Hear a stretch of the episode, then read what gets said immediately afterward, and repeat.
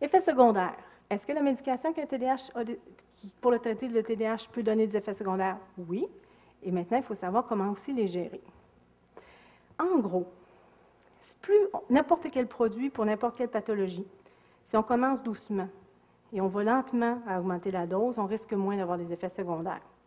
Si on le prend régulièrement plutôt de façon, que de façon sporadique, on va avoir moins d'effets secondaires. Pour les psychostimulants, s'il y a un effet secondaire, ça vaut la peine de regarder à quelle heure. Parce que pensez au mécanisme de libération. Si c'est en début de dose, peut-être qu'il se libère trop vite puis je suis rendu à trop fort. Si c'est toute la journée, peut-être ma dose est trop forte. Si c'est en fin de journée ou en fin de dose, peut-être qu'il baisse trop vite aussi. Puis c'est ce qu'on appelle un symptôme de rebond où le médicament perd trop vite son effet. Donc, c'est des choses qu'on doit penser comme clinicien. Donc, quand on a un effet secondaire, en plus, il faut qu'on se pose la question à quelle heure? Quand les effets secondaires ne sont pas endurables, bien, c'est clair, c'est pas le bon. C'est soit pas la bonne dose, ou ce n'est pas le bon produit. Donc là, c'est un contexte où on va arrêter le traitement. Il n'y a pas de sevrage avec ces médications-là. On peut les arrêter du jour au lendemain. Qu'est-ce qui va se passer? Le TDAH va revenir comme il était avant, tout simplement. Est-ce que je devrais arrêter pendant l'été, les fins de semaine? Bien, ça dépend de l'individu. Ça dépend où sont les impacts. Et en général, on va faire des pauses comme ça pour voir est-ce qu'on a encore besoin de la médication ou encore dans le cas de quelqu'un dont le seul traitement qui a marché entraîne des effets secondaires, puis on veut lui épargner, si je peux dire, des périodes avec les effets secondaires. Mais le TDAH est tellement sévère qu'on ne peut pas se permettre de ne pas traiter pharmacologiquement. Vous voyez un peu la, situation. Mais quand on est dans une situation comme ça, si on n'a rien qu'essayé une molécule, il ben, faut en essayer d'autres avant de dire d'endurer tout ce temps-là. Est-ce que je peux aussi combiner? Par exemple, j'ai une médication qui me fait bien. Mais en fin de journée, mes verres de contact ne marchent plus. Je pourrais rajouter une dose du même ingrédient qui est une courte action. Si on ne fait pas ça soi-même en passant, il faut en parler à son médecin. On ne va pas piger non plus dans ceux de quelqu'un qu'on connaît.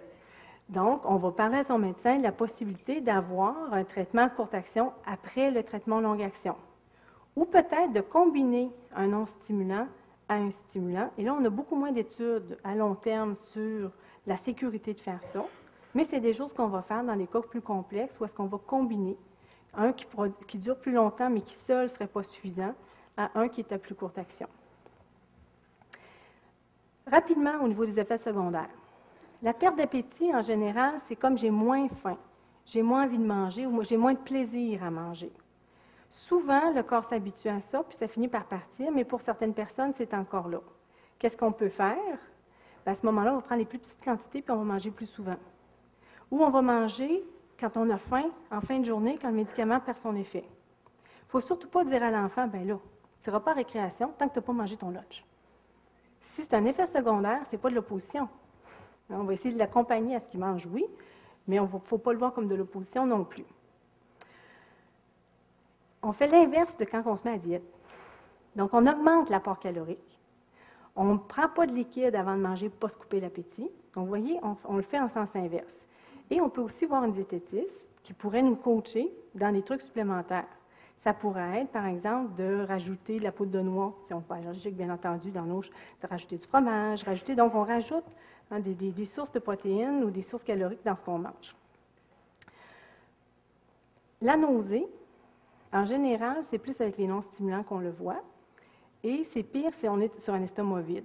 Donc, le truc, c'est de le prendre, quand on dit prendre en mangeant, là, c'est prendre à la fin du repas. Pas, on le prend puis on mange après. Donc, il faut que ça tombe dans la nourriture. Au niveau de l'humeur, avez-vous déjà entendu parler de quelqu'un qui se sentait zombie avec la médication TDAH? La réponse est oui. Ça peut arriver. C'est comme si là, je me concentre tellement que j'ai plus de fun. La médication est trop forte faut baisser la dose. Et si c'est juste cette dose-là qui fonctionne pour le reste, peut-être en essayer un autre qui serait mieux toléré. Hein, parce qu'à long terme, ce n'est pas confortable de se sentir comme ça non plus. L'autre aspect, il y a des gens qui peuvent se sentir comme plus fébriles ou plus nerveux, comme un café fort. Encore là, c'est la dose. Hein, ça devrait être le premier réflexe. Puis essayer peut-être un autre traitement qui serait plus confortable. Le mal de tête, c'est plutôt rare. Euh, ça peut être comme une crispation musculaire ou comme une céphalie de tension qu'on appelle. Euh, en général, c'est léger et temporaire. Si c'est plus que ça, ça vaut la peine d'en parler à son médecin. Les migraineux, des fois, on peut aggraver les migraines. Donc, c'est important d'en parler là, à son médecin aussi. Bouche sèche, très, très fréquent. Traitement, de l'eau. Parce qu'on n'a pas de chose pour enlever la bouche sèche en tant que telle, qui est très efficace. Donc, boire plus d'eau. Et ce qu'on sait, c'est que la salive nous protège contre la carie. Donc, à ce moment-là, c'est très important. C'est déjà très important de se brosser les dents, mais c'est d'autant plus important d'avoir une bonne hygiène buccale. Les tics. Est-ce que les médicaments pour traiter le TDAH donnent des tics? La réponse est non. Mais les gens qui ont des tics, ou les gens qui ont une prédisposition à avoir des tics, ça peut les démasquer. Donc, si quelqu'un par exemple un Gilles de la Tourette plus un TDAH, on va être d'autant plus prudent quand on utilise notre médication. Mais il y a des gens aussi que la médication pour le TDAH réduit leur tic. Parce que comme leur TDAH s'améliore, ils sont moins anxieux, moins tendus, et on sait qu'un des facteurs pour augmenter les tics, c'est l'anxiété. Donc, ce n'est pas une contre-indication, mais c'est quelque chose pour lequel on va surveiller.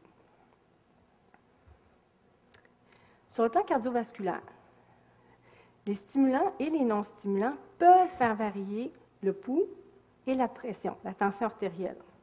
En général, sur un groupe, c'est vraiment pas de beaucoup. Quelques millimètres de mercure, quelques pulsations par minute. Mais encore là, on ne traite pas des groupes. Donc, il y a des personnes pour qui le pouls va s'élever, des personnes pour qui le pouls va baisser, il y a des personnes pour qui la tension va monter. comment on va mesurer ça? Il faut le prendre. Il faut prendre le pouls et la tension artérielle avant traitement et le suivre en cours de traitement.